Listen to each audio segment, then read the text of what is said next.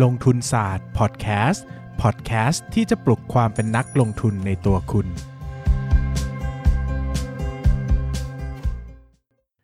สวัสดีครับ ยินดีต้อนรับเข้าสู่รายการลงทุนศาสตร์พอดแคสต์รายการที่จะชวนทุกคนพัฒนาความรู้ด้านการเงินและการลงทุนไปด้วยกัน วันนี้นะครับก็กลับมาพบกับช่วงตอบคำถามจากทางบ้าน ซึ่งไม่ได้ตอบมานานมากนะครับ แล้วก็ เลยมัดรวมมาเป็น 10คำถามที่ผมคิดว่าต่อไปเนี่ยแล้วคนฟังน่าจะได้ประโยชน์ด้วยนะครับ ก็เลยตอบเป็นช่วงตอบ 10คำถามน่าสนใจจากทางบ้านนะฮะก็เลยจัดมาให้รวมใน episode เดียวเลยนะครับวันนี้ก็จะตอบคำถามที่ทางบ้านส่งมานะครับ ไม่ว่าจะเป็นทาง Podbean นะครับ ทางไหนกะ Spotify ไม่น่ามีคอมเมนต์เนาะ YouTube นะครับ แล้วก็ Apple Podcast SoundCloud นะครับ หรือที่ใด ๆ ที่ไปฝากไว้หรือว่าใน แฟนเพจของลงทุนศาสตร์เองนะครับ ก็สำหรับคนที่ขอบคุณต่างๆ ใด ๆ เข้ามานะครับ ก็อ่านหมดแล้วนะครับ ขอบคุณทุกคนมากจริง ๆ แต่คงไม่ได้มาอ่านออกอากาศเดี๋ยวจะหาว่าผมขี้อวยตัวเองนะครับ ก็ขอบคุณนะครับที่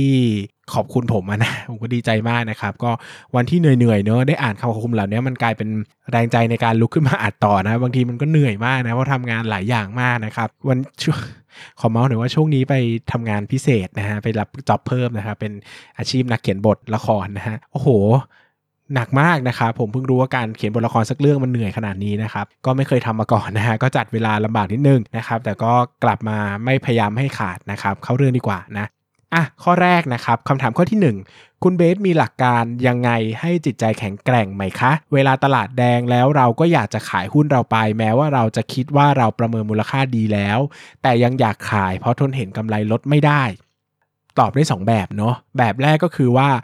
สิ่งที่สำคัญที่สุดคือการเข้าใจเรื่องการประเมินมูลค่าเนี่ยแหละนะครับถ้าเราเข้าใจเรื่องประเมินมูลค่ามากๆเนี่ย เราจะไม่ค่อยอยากขายหุ้นในราคาถูกๆ เราจะรู้ว่ามันถูก ยกเว้นว่าในกรณีที่หุ้นเรามันเน่าด้วยนะ ถ้าหุ้นเรามันเน่าเนี่ยมันราคามันลงเราก็อยากขายแหละเพราะเรารู้ว่ามันเน่าใช่ไหมแต่ถ้ามันเป็นหุ้นดีราคายิ่งลงเราจะยิ่งอยากซื้อนะครับดังนั้นข้อแรกที่เราจะต้องรู้ก่อนก็คือเรื่องของการประเมินมูลค่าหุ้นนะครับเราจะต้องแม่นยำมากๆ แล้วก็เข้าใจและเชื่อถือในหลักการมันจริง ๆ ว่าหุ้นมันมีมูลค่าเท่านั้นนะครับข้อที่สองครับ ถ้าผ่านจากการประเมินมูลค่าหุ้นไปแล้ว สิ่งที่สำคัญไม่แพ้กันก็คือความรู้เรื่องจิตวิทยาการลงทุนนะครับ มันจะทำให้เราสามารถเข้าใจได้ว่าเรากำลังคิดหรือรู้สึกอะไรอยู่นะครับ ว่าโอเค ตอนนี้เรากำลัง loss aversion bias อยู่นะ หรือว่าเรากำลังเกิด sunk cost fallacy อยู่นะ หรือว่าเรากำลังเกิด anchoring effect อยู่นะอะไรแบบนี้นะครับ มันจะทำให้เราเข้าใจและรับมือกับพฤติกรรมที่เกิดขึ้นในความรู้สึกเราได้นะครับก็จะทำให้เราสามารถอยู่ในตลาดได้มากขึ้น สิ่งสำคัญที่สำคัญ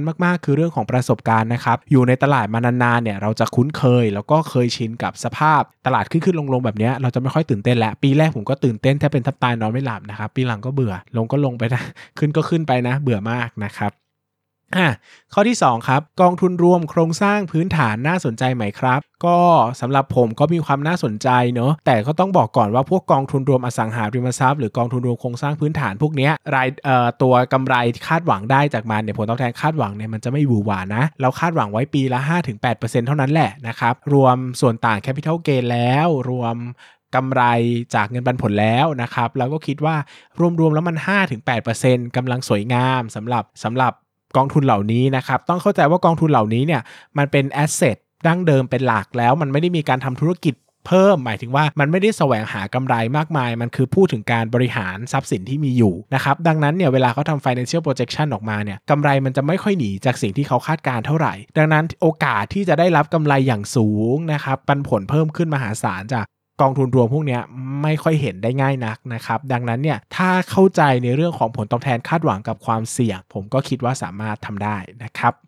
ข้อที่ 3 ครับวิกฤตโควิด สะดุดกันเกือบหมด จะมีปัญหาในการประเมินมูลค่าใหม่ครับ ก็ส่วนตัวไม่คิดว่ามีนะครับ หลักการก็เป็นเหมือนเดิมเนอะเพียงแต่เราจะปรับตัวเลขยังไงให้มันสะท้อนความเป็นจริงมากขึ้น จะใช้ตัวเลขตอนนี้มาวิเคราะห์เลยไหมหรือจะไปวิเคราะห์ในช่วงเวลาที่มันดูปกติกว่านี้นะครับค่าการณ์กำไรขึ้นมาแบบนี้ก็สามารถทำได้นะครับ อันนี้ก็ขึ้นอยู่กับลักษณะการใช้งานของแต่ละคนเนาะนะครับ ข้อที่ 4 ครับ ปกติอาจารย์โอ้ไม่ต้องเรียกอาจารย์ก็ได้นะครับ เรียกว่าลงทุนศาสตร์ก็ได้ ปกติลงทุนศาสตร์ใช้ค่า PE EV per EBITDA ย้อนหลังจากไหนครับ ผมลองไปดูค่าพวกนี้ในเว็บจิตตา .com Phenomena Morningstar แต่ละเว็บมีค่าไม่เท่ากันเลยครับ ผมแนะนำว่าดูหลาย ๆ เว็บก็ได้นะครับ แล้วก็ดูคืออย่ายึดติด ป๊ะ เช่นไม่ต้องแบบ 15.87 กับ 16.12 ก็ไม่ได้ต้องแป๊ะเป๊ะๆคือในตลาดไม่มีอะไรเป๊ะขนาดนั้นเอาค่ามาประมาณโดยเฉลี่ยก็ได้ 15 16 17 อย่างเงี้ยก็อาจจะมองเป็น 16 เท่าอะไรเงี้ยนะครับหรือว่า สิบเจ็ดสิบแปดสิบเก้ายี่สิบก็มองสักแบบเอากลมๆก็ยี่สิบก็ได้อะไรอย่างเงี้ยนะครับไม่ใช่ว่ามันจะต้องเป๊ะร้อยเปอร์เซ็นต์นะครับมันบวกลบนิดหน่อยได้เนื้อของพวกนี้มันมีเรื่องของความไม่แน่นอนเข้ามาเกี่ยวข้องอยู่แล้วนะครับแต่ถ้าพอถามผมผมชอบใช้ที่สุดผมก็ดูจากตลาดหลักทรัพย์แห่งประเทศไทยนั่นแหละนะครับตัวเลขอาจจะหุ้นๆหน่อยนะครับแต่ก็พอดูเป็นแนวโน้มได้นะครับก็ง่ายดีนะ ข้อที่ 5 ครับ ตอนแรกที่ซื้อทั้ง BMCL กับ BECL ก่อนทำ arbitrage นี้ ต้องซื้อจำนวนหุ้นเท่ากันทั้ง 2 ตัวใหม่ครับ ฟังแล้วเข้าใจคอนเซปต์ขายแพงซื้อถูกแต่ก็ยังงงๆ ก็คือว่าเราจะซื้ออะไรก็ได้ เช่น ถ้าเราซื้อ BECL เนี่ย แล้วเราคำนวณไปมาแล้วคนพบว่า BECL ตอนนี้แพงกว่า เราก็ขาย BECL ไปซื้อ BMCL แทนแต่ถ้าเราคำนวณแล้ว BECL ถูกกว่า แบบนี้ไม่ต้องทำอะไรอยู่เฉยๆ รอจนกว่าตัวที่เราถือกว่ามันจะแพงเข้าใจไหมครับ หมายถึงว่าเรามีสินทรัพย์ A กับ B และสินทรัพย์ A กับ B เนี่ยสามารถเปลี่ยนไปเปลี่ยนมาได้ สมมติเราถือ A ตอนนี้ A แพง B ถูกก็คือขาย A ไปซื้อ B นะแต่ถ้า A ถูก B แพง แบบนี้ก็อยู่เฉยๆนะครับ ก็คือไม่ต้องขายเพราะว่าสิ่งที่เราถืออะมันมันถูกอยู่แล้ว ไม่ต้องขายถูกไปซื้อแพงเนาะนะครับ ก็ซื้ออะไรก็ได้นะครับ เพราะว่าสุดท้ายแล้วมันจะรวม A กับ B มันก็จะรวมค่าเท่ากันเป็นเอ่อ BEM นะครับไม่งงเนอะนะครับ ข้อ 6 ครับ สอบถามเรื่องโรงพยาบาลประกันสังคมที่มีคิดค่าหัว adjust RW RW ที่มีการปรับขึ้นลงจากที่บอกไว้ 12,800 แบบนี้จะถือว่าเป็นกำไรขาดทุนพิเศษไหมคะ ผมคิดว่าแล้วแต่แล้วแต่การปรับเนาะถ้าปรับอยู่ในเรทที่คาดการได้ แบบนี้ไม่ใช่กำไรขาดทุนพิเศษ แต่ละแต่มันก็จะมีตัวเลขที่กลับมาใส่ย้อนหลัง หมายถึงว่ามันจะมีเลขบวกกับหักลบอะไรก็ตามจากตัวเลขที่ใส่ไปแล้ว สมมุติว่าตอนต้นปีเราใส่ไปเท่านี้เท่านี้เท่านี้ แล้วพอปลายปีตัวเลขมันเปลี่ยน เราก็ต้องมีการไปกลับค่านะครับอาจจะทำให้เกิด เขาเรียกว่ากำไรกับขาดทุนได้นะครับ แต่กำไรขาดทุนพิเศษไหมอันนี้ขึ้นอยู่กับว่าบริษัทคาดการได้ไหมว่ามันจะเกิดขึ้นเนาะโดยทั่วๆไปเนี่ยบริษัทก็จะคาดการได้อยู่แล้วว่า ราคามันจะปรับขึ้นปรับลงยังไง ยกเว้นว่ามันจะมีการเปลี่ยนแปลงอย่างมากนะครับข้อที่ 7 ครับคำถามครับอย่างเราเห็น DE ของเอราวันเยอะขนาดนี้ แต่ราคาก็ลงมาจนถูกระดับหนึ่งเหมือนกัน สมมุติว่าเราคำนวณแล้วว่ามันถูกจริงสมมุตินะครับ อย่างนี้เราต้องคิดถึงความเสี่ยงเรื่อง DE ในมุมไหนบ้างครับ คือเราคิดว่ามันถูกแหละ ซื้อราคานี้แล้วรอได้คิดว่าชนะแน่ราคานี้ under value แล้วนี่ แต่นี่เยอะจังแบบนี้ซื้อได้ไหมครับ ก็ถ้านี่เยอะนะครับ ก็อย่างที่บอกว่าการประเมินมูลค่าเนี่ยเราก็ต้องคำนึงถึงความเสี่ยงด้วยเนาะข้อที่ 1 คือถ้ามีนี่เยอะอาจจะต้อง discount มันลงมาเยอะหน่อย หมายถึงว่าให้ส่วนเผื่อของความปลอดภัยเยอะ นะครับข้อที่ 2 ก็คือต้องซื้อแบบกระจายความเสี่ยงเนาะก็ซื้อแบบหลายตัว สมมุติว่าตัวนี้พลาดก็ไม่เป็นไรนะซื้อสัก 10 20%นะไม่ได้ซื้อแบบทีละครึ่งพอร์ตนะถ้ามันแบบหุ้นมันมีตำหนิก็ซื้อในสัดส่วนที่เหมาะสมเนาะแต่ก็ต้องไปดูอีกว่าเอราวันเนี่ยต้องไปปรับ ถ้าเราคิดว่าดีมันเยอะ ลองไปปรับมูลค่าของสินทรัพย์มันหน่อยเนอะว่าสินทรัพย์มันราคามันลงไว้ราคาทุนหรือเปล่า ราคามันถูกเกินจริงหรือเปล่านะครับอาจจะได้เห็นว่าสัดส่วนดีอาจจะไม่เยอะอย่างที่คิดก็ได้นะครับ ข้อ 8 ครับ อยากให้พี่เบสแนะนำเรื่องการตัดสินใจถือหุ้นต่อหลังจากราคาถึงมูลค่าที่ประเมินไว้เร็วกว่ากำหนดครับ เช่นมองกำไร 3 ปีราคาน่าจะได้เท่านี้ แต่ช่วงนี้หุ้นขึ้นเร็วมากจนถึงเป้าที่คิดไว้ ถ้าให้ประเมินมูลค่าหุ้นใหม่ก็ยังมองไม่ชัด ถ้าให้มองไป 5-7 ปีเลย แบบนี้เราควรจะทำอย่างไร และพี่เบสมีวิธีการดูหรือตัดสินใจถือหุ้นต่ออย่างไรครับ แบบที่ดรนิเวศแกตัดสินใจซื้อ CPO ยาวมาเรื่อยๆ ได้ใช้หลักอะไรช่วยพิจารณาในการถือต่อหรือไม่ขายครับ อันนี้มันค่อนข้างจะเป็นไดเลม่านิดนึงเนาะ ถ้าจะเอาชัวร์ๆแม่นๆเนี่ย เมื่อราคาถึงก็ขายนะ เอาง่ายๆหรือเมื่อราคาถึงก็ขายนะครับ แต่ตัวผมเองถามว่ามีราคาถึงแล้วไม่ขายไหมคำตอบว่าคือก็มีนะครับ ก็คือเราก็ดูแล้วว่าธุรกิจอาจจะไปต่อได้ในระยะยาว แบบนี้เราก็ไม่ได้เร่งรีบจะขายนะครับ วิธีการทำคือเราก็ถือไปก่อนนะ ถือไปก่อนลุ้นว่าหุ้นจะโตเท่านู้นเท่านี้ก็ลองประเมินมูลค่าไปนะครับ เพียงแต่เราต้องเข้าใจความเสี่ยงว่าถ้าเราถือต่อเนี่ย ผลตอบแทนอาจจะลดลงก็ได้นะ ถ้าเรารับได้เราก็ถือนะครับ แต่ถ้าเรารับไม่ได้ว่าจะต้องได้ผลตอบแทนเท่านี้เท่านั้นเนี่ย เราก็ขายก็ได้นะครับ อันนี้ก็เป็นอันนี้ก็เป็นมุมมองส่วนบุคคลเลยนะครับ แต่ผมดูส่วนใหญ่ ถ้าเป็นหุ้น growth หุ้นที่มีแนวโน้มดีผมก็อาจจะถือต่อนะ จนมันโอเวอร์แวลูมากๆ จนไม่ไหวแล้วอะไรอย่างเงี้ยนะครับ ถ้ามันโอเวอร์แวลูไปแค่สิบยี่สิบเปอร์เซ็นต์ผมอาจจะไม่ซีเรียสมากนะครับ แต่ถ้าเป็นหุ้นแบบไม่ได้มีพื้นฐานดีมากนะผมก็อาจจะพิจารณาขายเลย เพราะว่ารอไปก็อาจจะไม่ได้อะไรนะครับ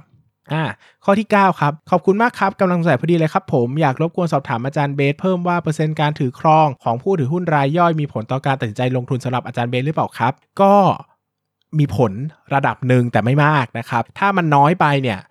ก็ราคาอาจจะถูก corner หุ้นได้ง่ายนะครับ ถูกทำราคาได้ง่าย ถ้ามากไปเนี่ยเสถียรภาพในบริษัทก็อาจจะไม่ดีนะครับ โดยเฉพาะด้วยการเรียกประชุมผู้ถือหุ้นอะไรอย่างเงี้ยนะครับ ดังนั้นเนี่ยก็กลางๆเนาะเอาสักแบบเกิน กำหนดที่กรอตตั้งไว้ แต่ก็ไม่ได้แบบโอ้เฉียดร้อยเปอร์เซ็นต์เก้าสิบเปอร์เซ็นต์แบบนี้ก็ไม่ไหวเนอะมันก็มันเหมือนหุ้นที่ไม่ไม่ได้มีใครถือครองครองความเป็นเจ้าของที่ชัดเจนแบบนี้หุ้นมันก็อาจจะเละเทะได้นะครับ ข้อสุดท้ายครับข้อ 10 ด้วยสภาวะปัจจุบันบางบริษัทได้รับผลกระทบชั่วคราวทำให้งบไม่ปกติ ส่งผลกำไรและทำให้ PE สูงกว่าปกติ ซึ่งตอนนี้ดูจากเว็บจะเห็นค่า PE sector สูงขึ้นกันมากสำหรับมือใหม่แล้วไม่ทราบว่าพอจะหาค่า PE เฉลี่ยได้จากไหนบ้างครับเพราะที่ติดตามดูบางอุตสาหกรรมก็สูงจนใช้ประกอบการประเมินมูลค่าไม่ได้เลยครับ ก็กลับไปดู PE ย้อนหลังในอดีตนะ ช่วงที่เราคิดว่ามันเป็นเวลาที่ปกติ แล้วก็ดู PE ของมันเนอะว่ามันประมาณเท่าไหร่นะครับ ก็จะใช้แทนกันได้ ปัจจุบันก็คงใช้ไม่ได้หมดแหละนะครับ ก็คงต้องย้อนไปดูที่อดีตกันสำหรับวันนี้ก็ตอบไปทั้งหมด 10 ข้อด้วยกันเนอะก็คัดมาเฉพาะคำตอบที่คิดว่าตอบแล้วน่าจะมีมีความกว้างระดับหนึ่งคือไม่ได้สเปซิฟิกมากนะครับ คนฟังก็น่าจะได้ประโยชน์ด้วยในการฟังนะครับ แล้วก็หวังว่าจะได้ แนวแนวคิดดีๆ จากการตอบคำถามนี้นะครับ ใครอยากจะทิ้งคำถามไว้ก็รบกวนมาทิ้งไว้ในช่อง YouTube ได้นะครับ เดี๋ยวจะเข้าไปรวบรวมและนำมาตอบให้นะครับสำหรับวันนี้ก็ขอบคุณทุกคนมากเลยครับ สวัสดีครับ อย่าลืมกดติดตามลงทุนศาสตร์ในช่องทางพอดแคสต์เพลเยอร์ที่คุณใช้ แล้วกลับมาปลุกความเป็นนักลงทุนกันใหม่ในลงทุนศาสตร์พอดแคสต์